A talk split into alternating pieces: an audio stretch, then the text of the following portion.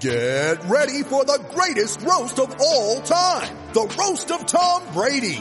A Netflix live event happening May 5th. Hosted by Kevin Hart. The seven-time world champion gets his cleats held to the fire by famous friends and frenemies on an unforgettable night where everything is fair game. Tune in on May 5th at 5 p.m. Pacific time for the Roast of Tom Brady. Live only on Netflix. You ready? Showtime. On May 3rd, summer starts with The Fall Guy. Let's do it later. Let's drink a spicy margarita. Make some bad decisions. Yes. Audiences are falling in love with the most entertaining film of the year. Fall guy. Fall Guy. Fall guy. That's what the poster said. See Ryan Gosling and Emily Blunt in the movie critics say exists to make you happy. Trying to make it out? Nope. Because I don't either. It's not what I'm into right now. What are you into? Talking. Yeah. The Fall Guy. Only in theaters May 3rd. Rated PG-13.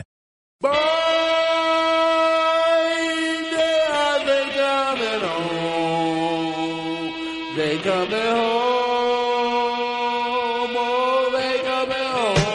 Celtic Stuff Live. Welcome to Celtic Stuff Live on CLNS Radio, the leading online provider of audio and video coverage for Boston sports. And what a week it's been in Boston sports, John. I'm so elated and pumped, and I'm just a, an emotional wreck for the last couple of days. I'll tell you, watching Paul Pierce hit that shot in the final, what, they subbed him in with like 19.8 seconds left.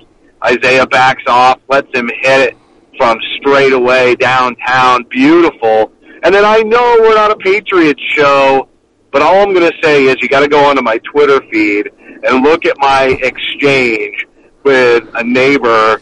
Greatest comeback of all Super Bowl history uh, was just amazing, John. So I know there's not all Patriots fans. I mean, listening, and I'll I'll pay respect to that and back off. But man, if you're a 100% New England sports supporter, it's just the the afterglow right now. It's amazing. It's absolutely, positively, ridiculously amazing. You know, usually we record Sunday nights uh, sometimes, and you guys get it the next morning when you return on. So, apologize for a bit of a delay, but look, I think everyone understands with what a day we had here Sunday. First, you know, kicking it off, spending my whole morning basically going down a wormhole of watching old, you know, 2008 Celtics clips and 2002, um, you know, Pierce leading the comeback against the Nets and just all the, the history, goosebumps up and down my arms. It was like, oh my gosh, what's going on? And then to watch that game. And you know, Celtics played well. Pierce, great entry. All great interviews beforehand. Scal had a great one on CSN. It was disappointing to not see Tommy and Mike being able to call this game.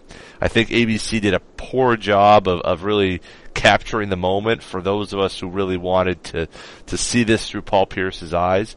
But boy, great job by CLNS Radio. Uh, to get all that video, and really that was really the only way a lot of us as Celtics fans were able to watch that. So if you haven't seen the video, kudos, go go down to the CLNS radio page on YouTube.com and and check it out. It's great stuff. Uh, but you go. Hey, not only that, too, Yeah. though, when you talk about the coverage, Yeah. uh, Larry H. Russell and the entire production team did a great job. I know Jared Weiss did the voiceover for it, but leading up to Paul Pierce's return, you really have to go to the YouTube channel, youtube.com slash CLNS Radio, because there was an enormous amount of content uh, to cover that whole return. And like you said, getting that video montage that they broke in after what the first time out, Yeah. after Pierce had, had run for almost five minutes, was really awesome. The captain in tears, the former Celtics captain in tears, definitely trying to hide it. You know what else though, John? We've got to give Doc Rivers some props. I know a lot of criticism for Doc out there, but man, he is a big part of Paul Pierce's return and Paul Pierce's legacy because he was a coach for that whole entire time that they were making the run with the second version of the Big Three. And I, I always had a soft spot for Doc, and I know you you've got a little bit more of an edge for him, but you have to give him mad props, not just because he put, you know, we all knew he was going to put Pierce back in the game. I just mean how sentimental he was and the way that he had the Clippers players take notice. It's just really something how he added to uh, to Paul Pierce's final game in Boston. He did. He did. Credit credit where it's due, and certainly we remember Doc's return to Boston and tears in his eyes, and seeing the montage, and great job by the Celtics staff, uh, Sean Sullivan, and, and all those guys who do in-game stuff. Amazing, amazing work, capturing the moment, but give it up to the Celtics fans showing up, giving proper respect to a player who's given so much to those of us who've watched him since his first day, 19 years ago, uh, or excuse me, 18 years ago, and starting out as a Celtic. And here, here we are. This time, all these years later, a championship in tow. I mean, it was, it was just an amazing day. And then we go through the game, a really unremarkable start, but that finish, that three pointer, hadn't scored it ever, hadn't hadn't been shut out ever at the Boston Garden, and ends it on a three from pretty far out, pretty far out on that shot. I mean, it just chills. There were tears. There were tears in my house. I look over, my wife was not really into the. I mean, she she's a basketball fan. She played sport and everything she's sitting there next to me sobbing. I'm like, oh my goodness. But it was, it was emotional, you know, to see them go out like that and all he had done for this team, this franchise, this fan base. It was remarkable. I mean, I just, I still, I'm getting, I'm literally getting chills as I'm just recounting this here. What a, what an opportunity there and, and that was great. And then of course, Sunday night, talking about highs and lows and then the ultimate high on that end. I mean, as again, as a Patriots fan here, I've got to admit, uh, that was that was an, an, un, a remarkable day in so many respects. It's one I'm never going to forget. No, and interestingly, you may remember good friend Eric Weiss from uh, from Draft Express. It was his birthday, and an interesting week for statistical anomalies too, because Pierce started his career in a lockout shortened season. The same day that he plays his last game in Boston was actually his very first start with the Boston Celtics. So February 5th, just such an interesting, interesting date tied to Boston sports. He shows up in town. He's wearing his Patriots gear. And on Friday night, the Celtics face the other legendary franchise in the NBA, the Los Angeles Lakers, tied for the most franchise wins in history. And of course, the Celtics get the tiebreaker on that by winning uh, convincingly on Friday. They go 4 0 this week. You called it. I said I thought they were going to lose one of the games. Probably should have lost the Clippers game. I'm going to hat tip to Doc on that one, too. Because I, I, I really feel like you almost mismanaged it in a way. Uh, they really should have pounded Boston on the boards, but he he allowed the emotions to run through the team, and I think it, ha- it helped benefit the Celtics a little bit. But they do go four and zero, and it really was just a, an absolutely crazy week statistical statistically speaking. Uh, but it but a really fun week. I mean, the Raptors was a game that I thought for sure was going to give the Celtics a ton of trouble, and it was kind of ugly. And uh, really, you get over the hump against the Raps finally. Now, of course, DeMar DeRozan didn't play. Jaylen Brown's had a nice week. I wanted to see Jaylen on DeMar DeRozan. We didn't get that. But they did beat the Raps, so that was nice. Then you have the tiebreaker against the Lakers, and then you have the homecoming. Just, I don't think we're going to top uh, what we just saw over the last week. We won't top it again until the postseason this year. I think, yeah, the, the, the Raptors game was was important. I think that was. I'm not saying it was the biggest win of the year, but I think it might be for where the Celtics are right now, maybe the most important. One, obviously, it put Brad Stevens in the position to coach the All Star game, which you know it doesn't really help you to win a playoff game this year, but it's maybe sets the tone for some future things that we'll talk about a little bit later in the show. But also, it solidifies the Celtics that hey, you know what, you can beat the Raptors. Celtics were were without Avery Bradley that night. You know, I mean, this is not. I mean, yes, DeMar DeRozan, the the All Star starter, the guy who's killed the Celtics over and over and over again, did not play. So you know, in some respect, you do have to. You know, put that asterisk out there, but it kind of goes both ways. Avery Bradley not being there does not, you know, help the Celtics. It shortens their rotation. But as we saw once again, and I think we've seen throughout this seven game winning streak now that the Celtics are on, we're now seeing that Jaylen Brown, your guy, I'm not gonna say it's my guy. I'm not gonna. I'm gonna give that to you. He is my man. He's your. bo- He's your guy.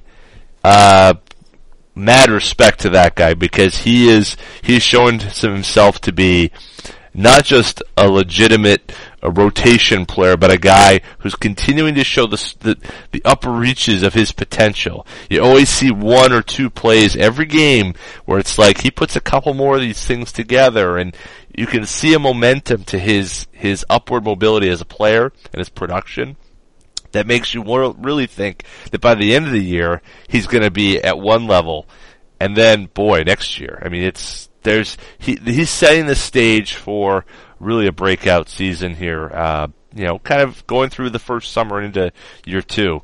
I really am loving his progression and where he's helping this team as they're you know on the in the middle of this amazing winning streak.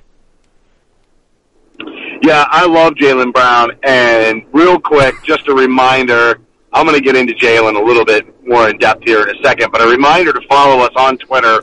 I'm at CSL underscore Justin. You can follow John at CSL underscore Duke. All right, so now we're going to talk about Jaylen Brown because I want to get into it a little bit. I did not expect him to really come into his own until after the All-Star break. I certainly never expected him to get a stretch of games where he was starting, not on this team, not without a major injury like this. Somebody, Jae Crowder would have been the one that would have come to mind for me if we did see Jaylen get some run uh, as a starter. And that's not the case. He's he's earned this opportunity. Yes, there are still some brain farts. There's some lapses, but that baseline spin move was absolutely incredible Filthy. uh, against the Clippers. It was filthy. The other thing that I shouted out earlier in this experiment with him in the starting lineup was he still kind of continues to go up into the shot as he's getting contact.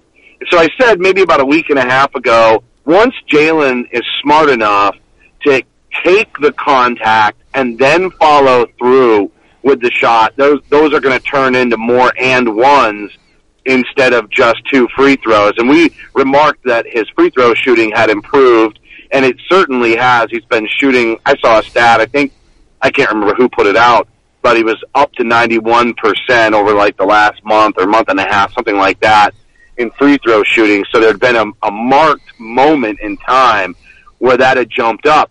But all of a sudden, towards the end of this past week, he has started to take that contact before finishing his shot, which is just going to do wonders. It's going to, you want to talk about that baseline spin being filthy. He is going to go, he is going to the free throw line almost at the same rate as Isaiah Thomas, and they need somebody else on this team who can produce points in that fashion. That's the biggest thing going to me right now is the fact that that his his the the steps that he's taking right now to go from from where he is to you know where he started the season to now to where he's got a niche you know he has a, there's a role that he can play that he can fit in uh, that that is just it's something that the, he can not only build on in the future, but if he had gotten to this point by the, let's say the playoffs, I mean, I would consider that that's that, that's beyond my wildest dreams. Really, has you know, seeing what we saw in college from him, which it was admittedly not a whole heck of a lot, to a guy who can consistently get to the line and and attack, uh, you know, NBA defenses to a not a devastating degree, but to a, a, a, consistent level, no matter who it is, no matter where it is, he's finding a way to get to the bucket. The fact that he's at that point now, without really having the opportunity to, to work on his craft and figure those things out, because I agree with you. it's surprising to me we're even at the situation we're in the situation we are with him. The fact that he's here now, where could he get to by the time we're at the playoffs? I mean, I, am not saying he's going to be a, a, a 10 point a night guy, you know, here from here to the playoffs, but this is a guy who could make some noise in a playoff series. Who could be a guy who who really challenges. And what's also interesting, and you brought it up last week, Justin, the issue of being the shooting guard and the that you know, I was not a big fan of him playing a power forward. I thought that was miscast. I thought of him really as a as a bigger wing, and him being that bigger shooting guard. I'm not saying it necessitates the need to move Avery Bradley. I don't think we're at that point yet. Not, and, and I think we need Avery Bradley. We need as many wings as we can. It's certainly interesting to see this team play with a bigger shooting guard on the floor next to Isaiah. And I don't think that they need the length. I think they can't be that small. And we already know Marcus really look at when they stop putting him at small forward, how more, how much more productive he is running the offense in the point guard slot coming off the bench. That there's a reason, and it's a pretty simple one. And Brad already explained he wants to keep that continuity off the bench with Smart and Olynyk coming in. But that is really important that he is at the point guard and not taking the slot of Avery Bradley at the two while Avery's out. But it does mask, not, and it's not just the length, it's also the athleticism that Jaylen brings matched up with the length because he's got not only the ability to close the gap because he's a longer player, but he also can get there quicker. So I think he masks some of, of Isaiah Thomas's defensive liabilities way better than Marcus Smart or Avery Bradley can possibly do. I do think Avery may find himself as a potential trade piece. The only problem is is now he's missed what 14 out of the last 15 games. Yeah. You know, I know people haven't forgotten how good Avery Bradley is, but it is never a good time to trade a player when they're injured and people start to wonder about durability and that whole recency bias and not having seen him play could hurt his value. So there's a good chance he doesn't get moved, but he's a movable piece and I don't think we would have said that quite so easily a year ago. I and I and I would I I truly believe that. I think he's always been the player who you most likely want to trade. Uh, he's not been. I'm not saying I'm down on him. That that that would be overstating it. But I think that if there's a redundant piece or a piece that perhaps doesn't as fit as well as well as the rest of the pieces do, it's Bradley. Bradley's the guy who doesn't seem to have. Uh, he does a lot of good things. He can shoot. He can play. He can defend like a like a pit bull, I, would like to have some a bit more size there. If I'm gonna have a guy a wing who uh, who's gonna who can get shot over the top of, let that be Marcus Smart who can who can maybe bully ball and can and can push back a little bit. You know, if if you had a bigger point guard, for example, let's say your point guard was six five, I'd love to have Avery Bradley sitting next to him. He guards the, the point guards on the other end. Maybe, you know, he uses his shooting and defense. I mean, I think that that's, that's a great complement for him. Unfortunately on this team, I feel like, you know, he, he was, he's asked to do a lot at the beginning and hopefully that raises his, his value across the league. But I don't think other teams value Avery Bradley as highly as the Celtics do. I think that the Celtics, for what they've had to do, they value him quite highly, and I don't think other teams they see the limitations in terms of height, regardless of whether he was first team all defense last year, and don't see that as as as big of a value as as perhaps we do. And and I think his contract situation, being eligible for an extension this upcoming summer, makes him really somebody who you want to have a target on and somebody who may not want to uh, extend. And so now's the time you may have to move on from him. It also allows you to make a trade and taking back some salary this year, this spring, and, and address an area of need. Maybe it's a guy like, uh, you know, I'm just trying to think of bigs, you know, Nerlens Noel. You know, he's a guy who, uh, who you could get back here and, and fits your your big rebounder that that you, that can defend, but uh, shot blocker and a shot, shot blocker. blocker.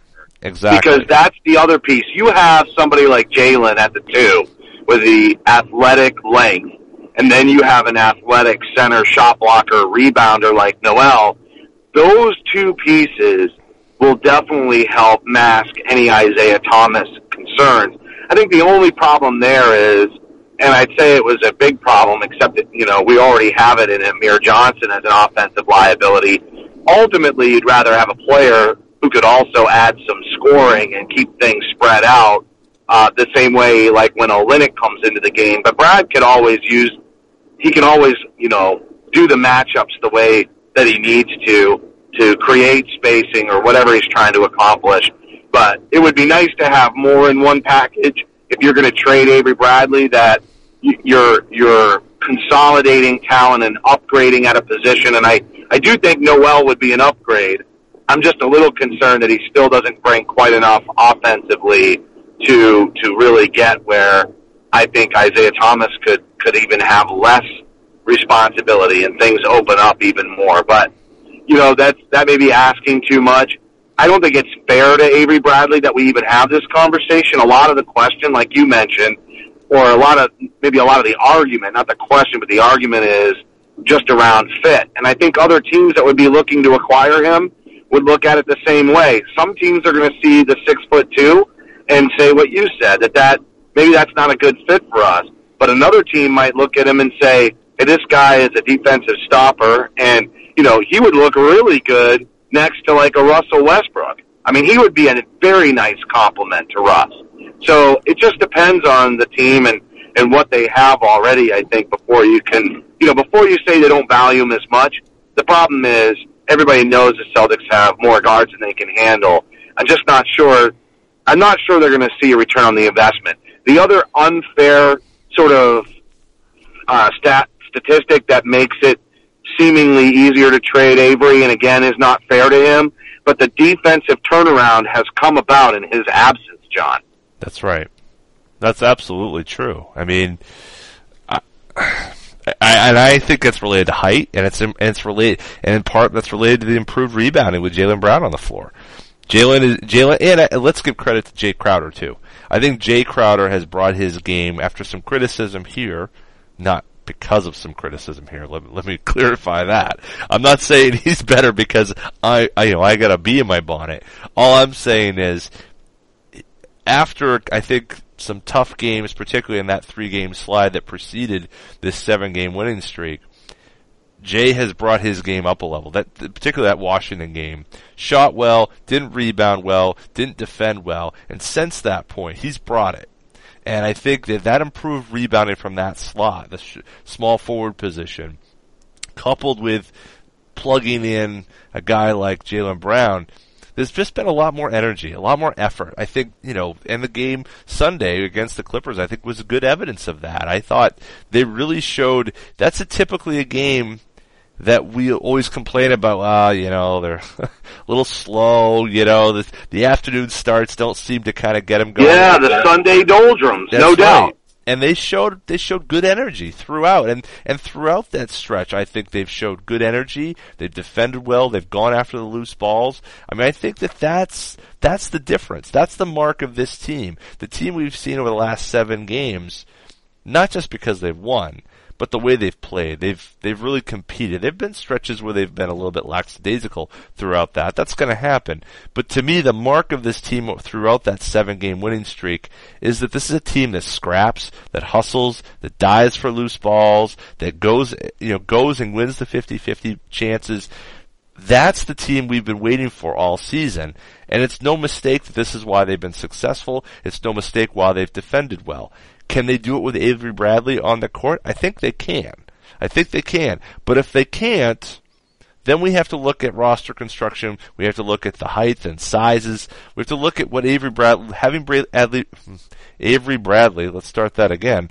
What having Avery Bradley on the court means for the other positions and, and, and the pressure that puts on, particularly from a rebounding angle. It's interesting because early on, a lot of people are looking, well, Avery Bradley's the only reason, only guy rebounding on this team. Well, that's true, but why isn't everybody else rebounding? That's that's the question that should be asked. Not that Avery Bradley's doing so good. It's why isn't everybody else doing their job? And some of their job was for, for the bigs was to keep their their their guy behind so that the guards could come back and, and rebound the basketball. But where was Crowder? Yeah, some of it was just a matter of strategy, no doubt. And so now I think we can take a step back and say, well, maybe that's a situation that we can, you know, now we don't need that because we've got Jaylen, we've got Crowder. They're both crashing the glass, getting the board, whether it's offensive or defensive end. And we saw that a lot on in Sunday's game, but really th- again throughout that seven game stretch. Yeah, I just think there's obviously an opportunity for the young players to play because Brad notices the energy, like you just said, and they're hungry. And I tweeted this out too, but said the fact that, look, if Avery Bradley can put Ray Allen on the bench, there's no reason Jaylen Brown can't put Avery Bradley on the bench. And I think there were some calls, and it wasn't about it. It wasn't about Jaylen Brown putting Avery Bradley on the bench. I think it was more the Marcus Smart, Smart contingency, of which you and I do belong. Yes. But said, why why wouldn't Bradley come off the bench and Smart would start next to Isaiah Thomas? And there were some questions around that, and people insinuating that, well, politically, you just can't do that to Avery Bradley. I don't think that's true at all. I think Brad Stevens will do what's right, but at the same time, I don't think that Jaylen Brown stays in the starting lineup when Avery Bradley comes back especially when Avery's healthy. His last shot at returning didn't work out, but the Achilles wasn't a 100% when he did come back in that game. And it is going to take two or three games to shake off the rust. Brad taking the long-term view will 100% put Bradley back into the starting lineup to just basically churn that curve as fast as possible. It's the new year, which means a fresh start for your business and a great year starts with making great hires. But posting your job in one place isn't enough to find quality candidates. If you want to find the perfect hire, you need to post your job on all the top job sites. And now you can. With ZipRecruiter, you can jumpstart your hiring in 2017 by posting your job to 200 plus job sites, including social media networks like Facebook and Twitter, and that's all with a single click. Find candidates in any city or industry nationwide. Just post once and watch your qualified candidates roll into ZipRecruiter's easy to use interface. No more juggling your emails or calls coming into your office. Very quickly, you can screen the candidates, rate them, and then when you're ready, hire the right person fast. Find out today why ZipRecruiter has been used by over 1 million businesses. And right now, our listeners can po- post jobs on ZipRecruiter for free by going to ziprecruiter.com slash sportsfan. That's ziprecruiter.com slash sportsfan. To try it for free, go to ziprecruiter.com slash sportsfan. Blue Apron. Their mission is to make incredible home cooking accessible to everyone. Blue Apron knows that when you cook with incredible ingredients, you make incredible meals, and they set the highest quality standards for their community of artisanal suppliers, family-run farms, fisheries, and ranchers. And for less than $10 a meal, which is less expensive than going out unless you're eating McDonald's, Blue Apron delivers seasonal recipes along with pre-portioned ingredients to make delicious home-cooked meals meals. And cooking together builds strong family bonds. What I love about this is you don't necessarily have to plan the meal and what ingredients need you go to the store and buy. They all come directly to your door, pre-portioned. So a lot of the hassle is taken out of it and yet you can eat a very delicious meal and it's way better than eating out. Customize your recipes each week based on your preferences. There's no weekly commitment. Upcoming meals is cashew chicken stir fry with tango mandarins and jasmine rice roasted pork with apple, walnut, and farro salad, crispy barramundi with quinoa and roasted carrot salad, and udon noodle soup with miso and soft-boiled eggs. I had the barramundi when I cooked uh, with Blue Apron, and it was absolutely delicious. I'd never had that fish before. I'm a big fan of quinoa as well. Check out this week's menu and get your first three meals for free with free shipping. It doesn't get better than that. Three free meals and free shipping. Go to blueapron.com com slash Celtics. You're going to love how good it feels and tastes to create incredible home cooked meals with Blue Apron. So don't wait. That's blueapron.com slash Celtics. Blue Apron, a better way to cook. We'll be right back after this word from audible.com. All right, we're back, and I think John and I need to spend a little bit more time talking about Paul Pierce. I know we kicked it off a little bit, but then we went around the horn of the last week that has seen the Celtics go 4-0. But really, it was a travesty that ABC really did not understand just how crazy Celtics fans are.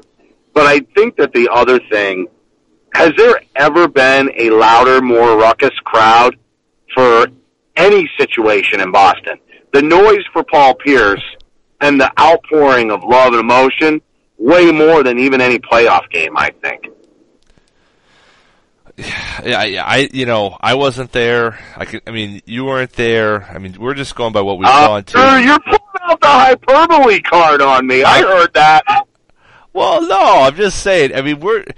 I mean, look, I was at the. I was there. I mean, you were there during some pretty loud games. I was there the game that. The, you know, basically that, that said bye bye to LeBron James in Cleveland the first time around. I mean, that was as loud as I've ever heard anything. And there was anger. I think there's something to be said about a, a, a, fandom that's angry.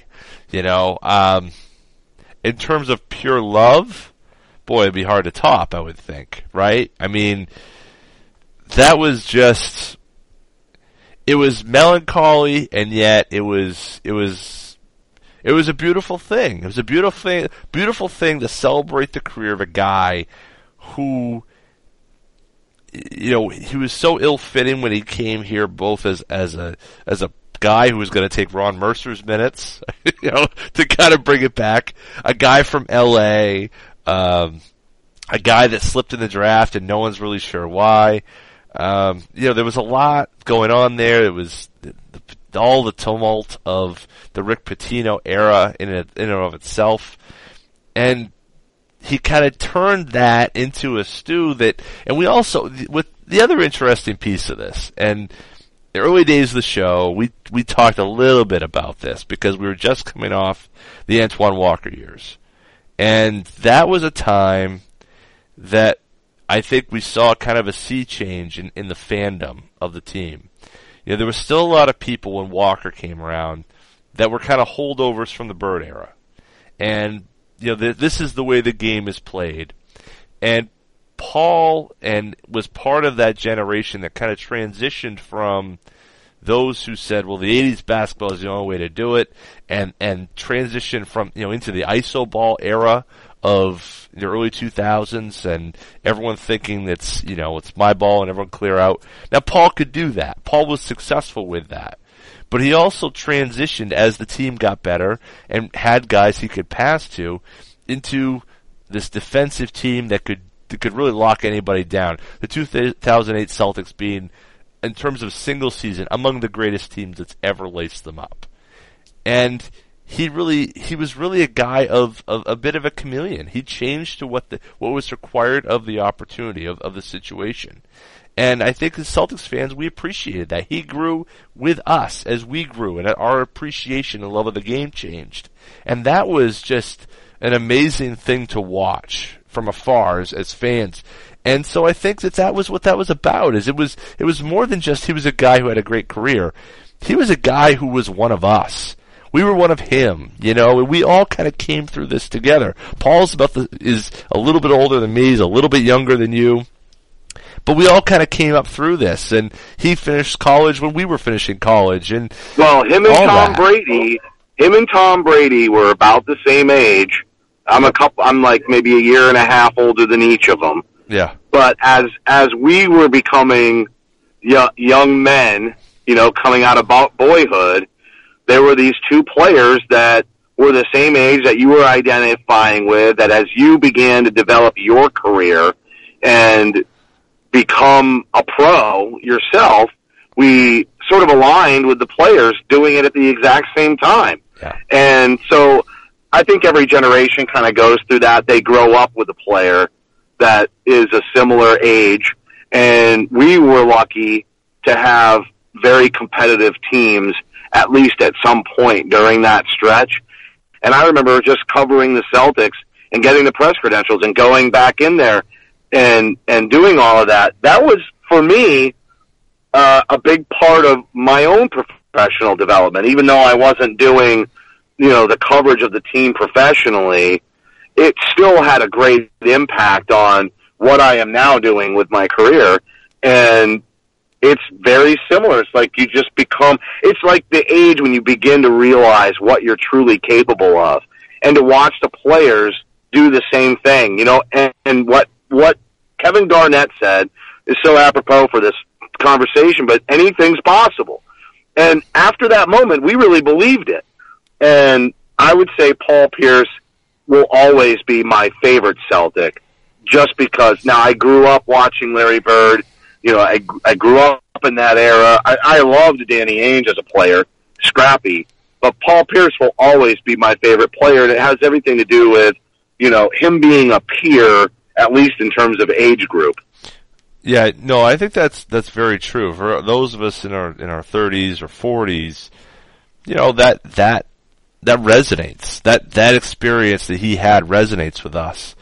And you know, as we were making dumb mistakes in our in our twenties, he was making dumb mistakes in his twenties. You know, he wasn't. You know, he he he became a bit full of himself at times, and you know, who wasn't probably when they were 23, 24, 25 years old. You know, he was handed the mantle of this of this Celtics franchise at a really young age, and you can see across the league and over over time particularly the last, I'd say 15 years, as you know, these high school players and whatnot have come in. Look at Anthony Davis right now. I mean, basically that franchise is in his hands. He's 23 years old. He's got a world of talent, might be able to put it together, but he doesn't have the mantle of the then 16 time world champions. The legends coming in and out. I mean, he doesn't have any of that. He doesn't have to wear that. He just has to get his team going, which is which is still a burden. Not to say it's easy, but to wear that as a 23, 24, 25 year old guy, that's not easy, man. You know, and you know Walker came in, and, and I'm not sure that he had good leadership either. That's what I you know. mean. You talk about that, but yeah, but you look at Avery Bradley and look at all the leadership he had to be able to. Now he's also, I would say, just a real upstanding young man. And I know he didn't, he transferred to Texas and he didn't come with the best reputation, but I think all revision history now, you look at who Avery Bradley is as a person, it's hard not to respect him. Absolutely. And at the same time, he was in a very good environment. And you're 100% correct. The environment that Pierce was in really did not come around until Danny Ainge took over the, to running the organization. That's right, and I and I'd say to to go further with that. I mean, Paul Paul went and played for a good good college coach in Roy Williams.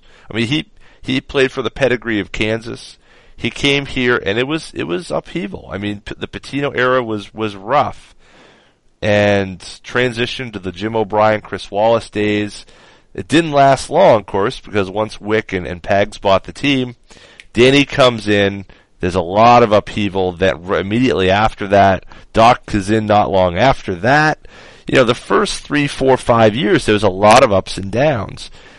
But credit to Danny Ainge to seeing what he had in Paul Pierce and, and, and Doc and sticking with him. And, and as we talked about in those early days on the show, JB and you and I, there was a, there, those were not easy times. There was a lot of you know unhappiness generally on the show with with the effort and and his. Well, Danny changing. alone. People were not convinced that Danny was the right hire for the job, even. Yeah. And the organization made a real nice shift at that time.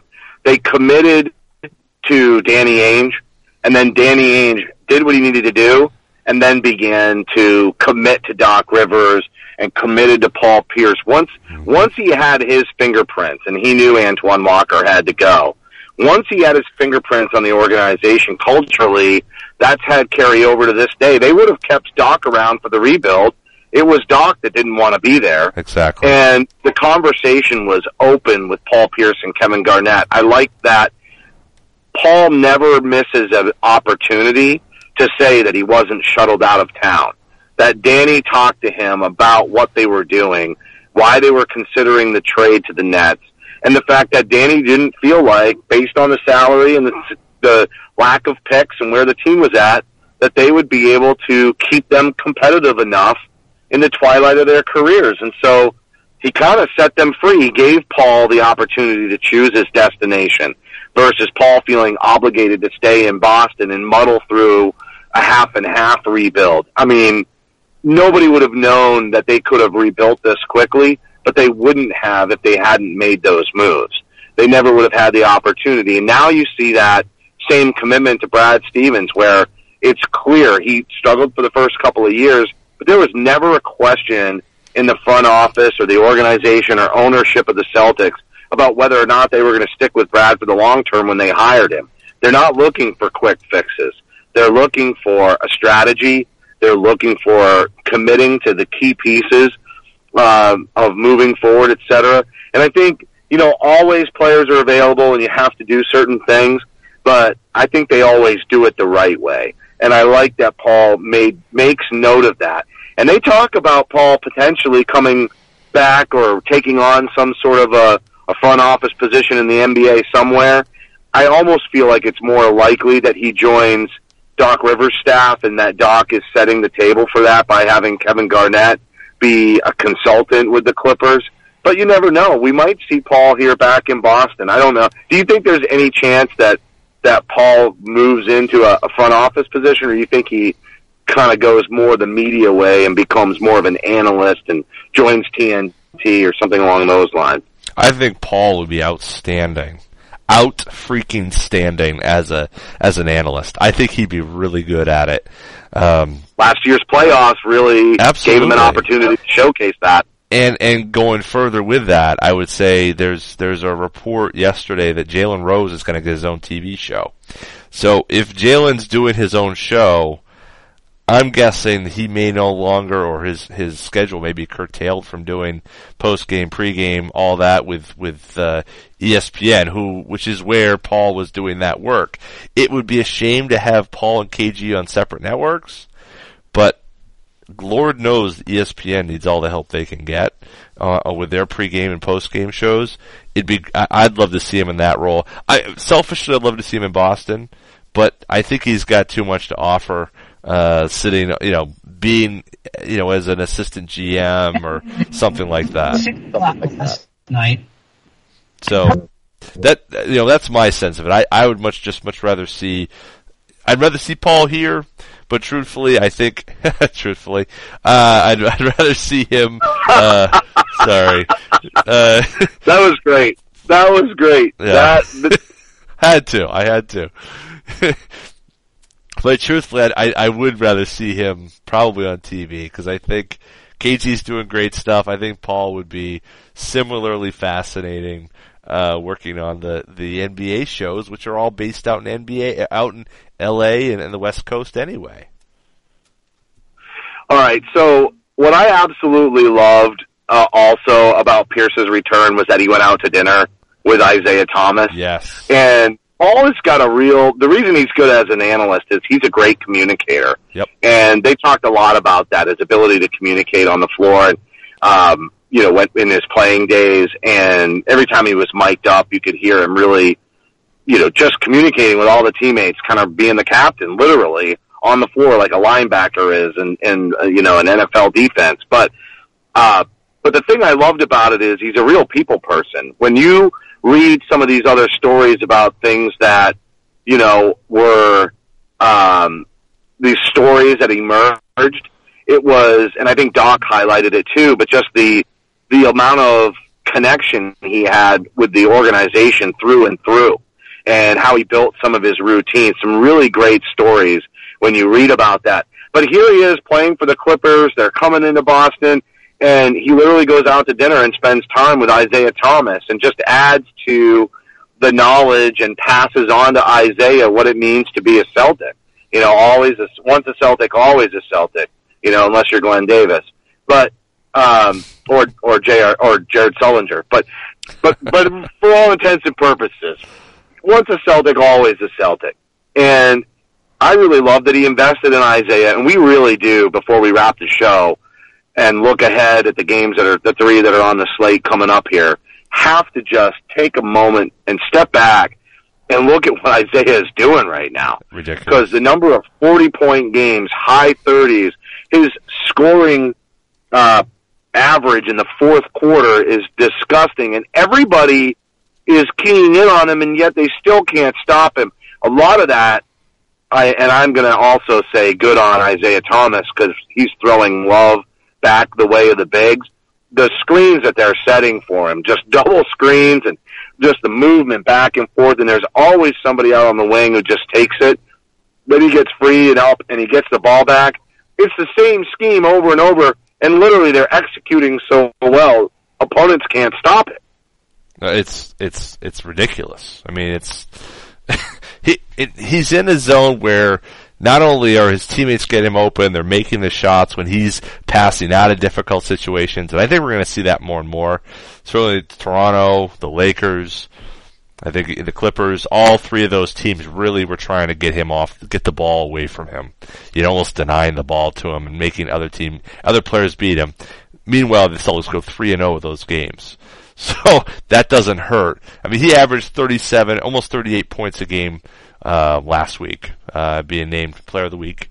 This year, this week, after, one week after being named player of the month, uh, in January. I mean, he had the two straight 40 point games, was only two points away from a third straight 40 point game, something no Celtic had ever done. He's playing just at such a absurdly high level. You know, you, you do have to sit back and, and say, well, you know, sit back and be like, well, maybe you can't bring in a guy like Markelle Fultz. Maybe you can't. Maybe you have to at least let those conversations creep into your mind. I don't think you do. I think you still try to get the best players you can and, and, and work it out. But wow. I mean, just so dominant, making all the shots, reading the situations, finding the open guy. I mean, he's doing everything. And I think his defense actually has mo- has gone up a step too. I, the idea that, and we saw this after that three game losing streak too, where he was starting to hear some of those conversations, oh, they're failing because Isaiah is on the court and everyone else can defend and they're so much better when he's not out there. That's just such a, you know, I think that was, there's other reasons for that. It wasn't about Isaiah, it was the whole five on the court. But I think he's shown a lot more activity on the defensive end and trying to be at least a little bit more of a pest.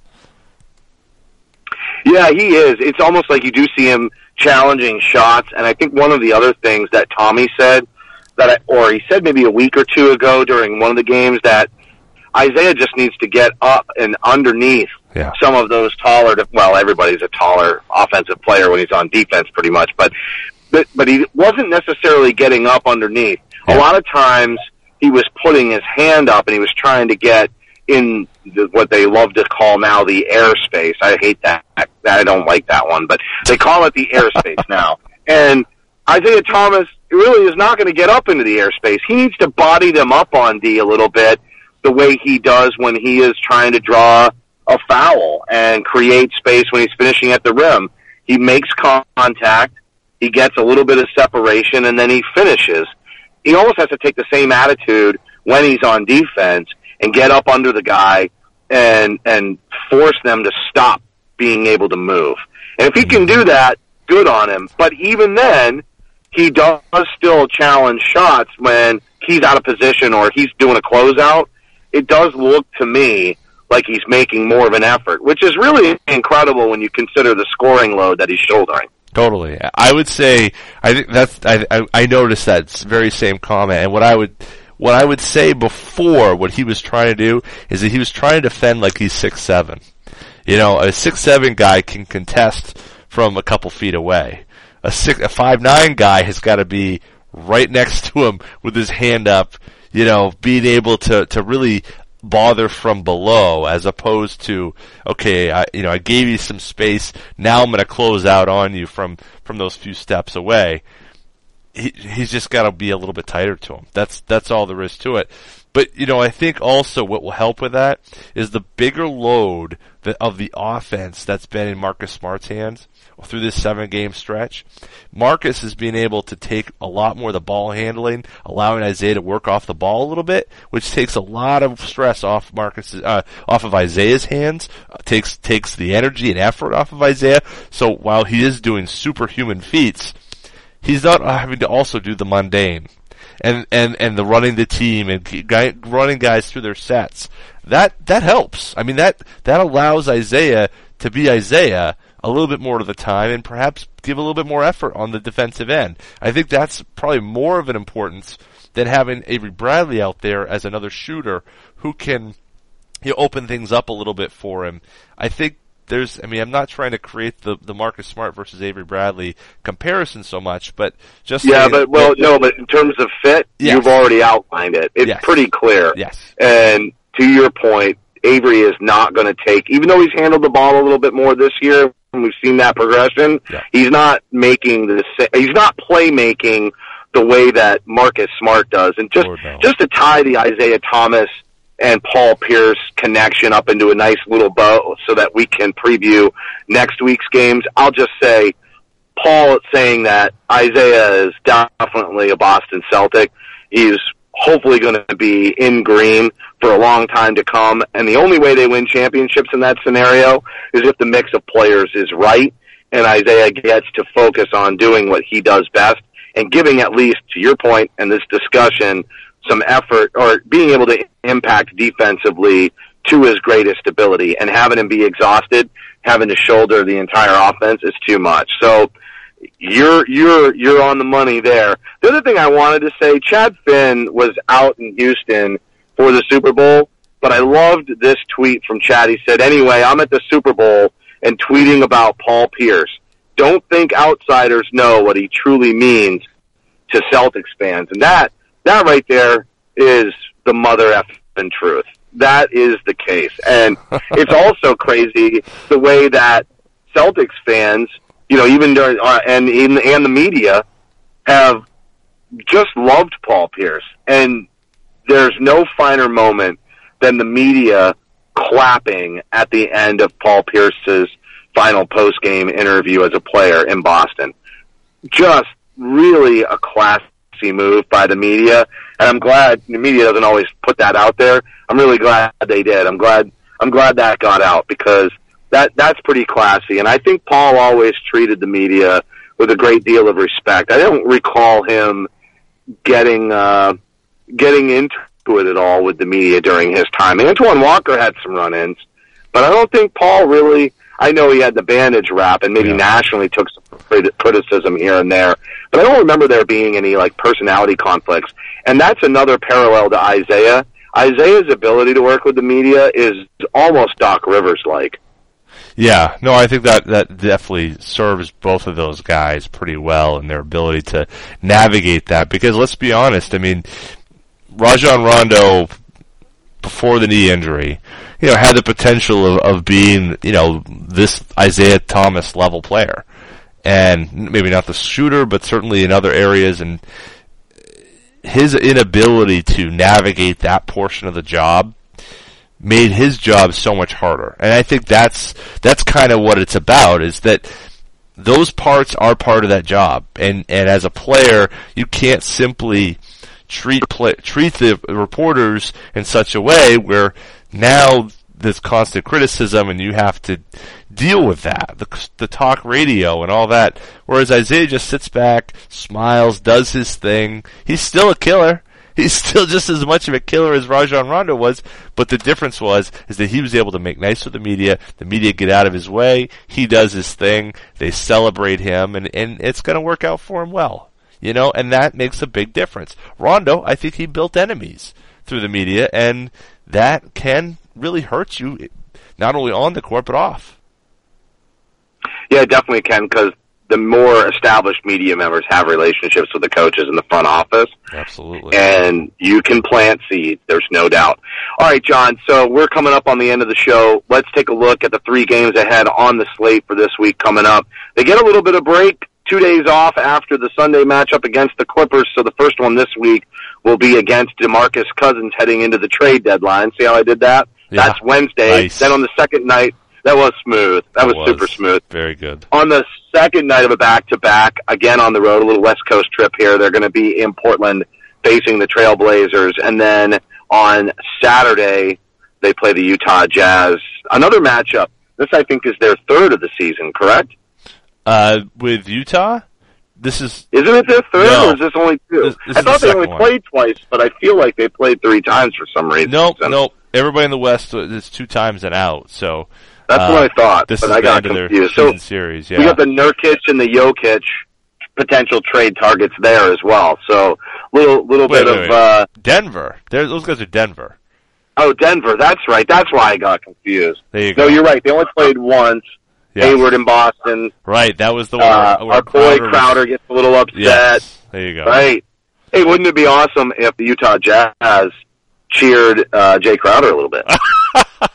well, his dad Corey played for them, oddly enough, uh, back in the '80s. You so go. you know it is kind of a you know odd thing there, but yeah, it- it's a, it's. I think this is this is the first kind of time, extended time on the road they've had since December. Really, they they had a really long stretch of home games, and now they're going to have four in a row before a quick home home run, and then they're going to be back on the road for three more. So you know, playing, you know, eight, seven out of the next eight games on the road is not going to be easy, and it's going to be a test for where the Celtics sit in the in the standings here.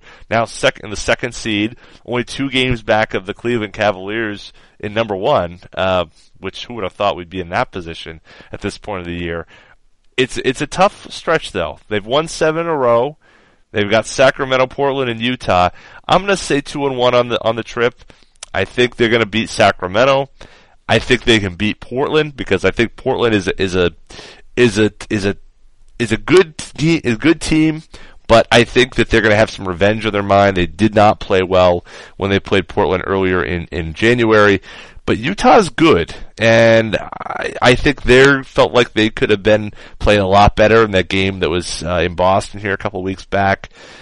I'm going to say it's going to be two and one just because I think Utah is they're going to break the string at, at nine games, uh, but then the Celtics could go on another run after that. So uh, with Utah, but that's next week. I'm going two and one, J- Justin.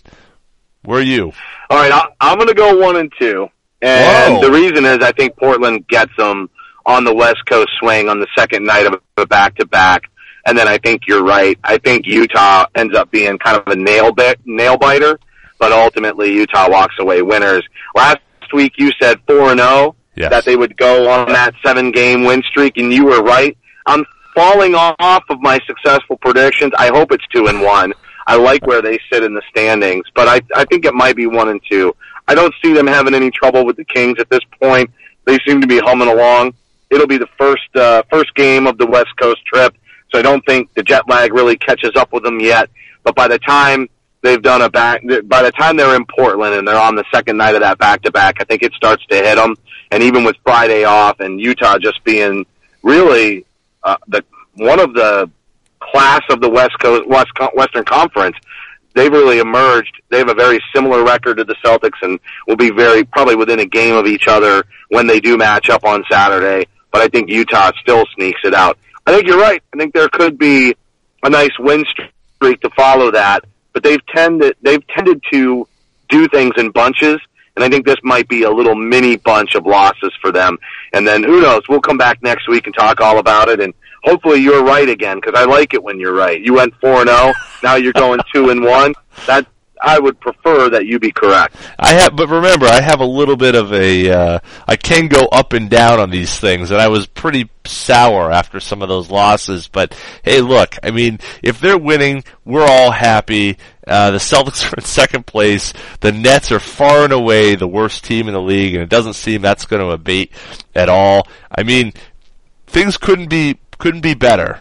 And the only question is, will this roster look the same way uh, on February 24th uh, after the trade deadline as it does today? And that's the only thing that will in, in, you know impact where they are. I wonder if the Raptors will make a run at somebody. I, I've got to feel like they're going to try to to get their kind of act back together. They've slid back. You know, right now the Celtics are are right there, and I will say the Wizards have played very well. The Celtics played tough against the Wizards, but really came came up short and didn't didn't show very well.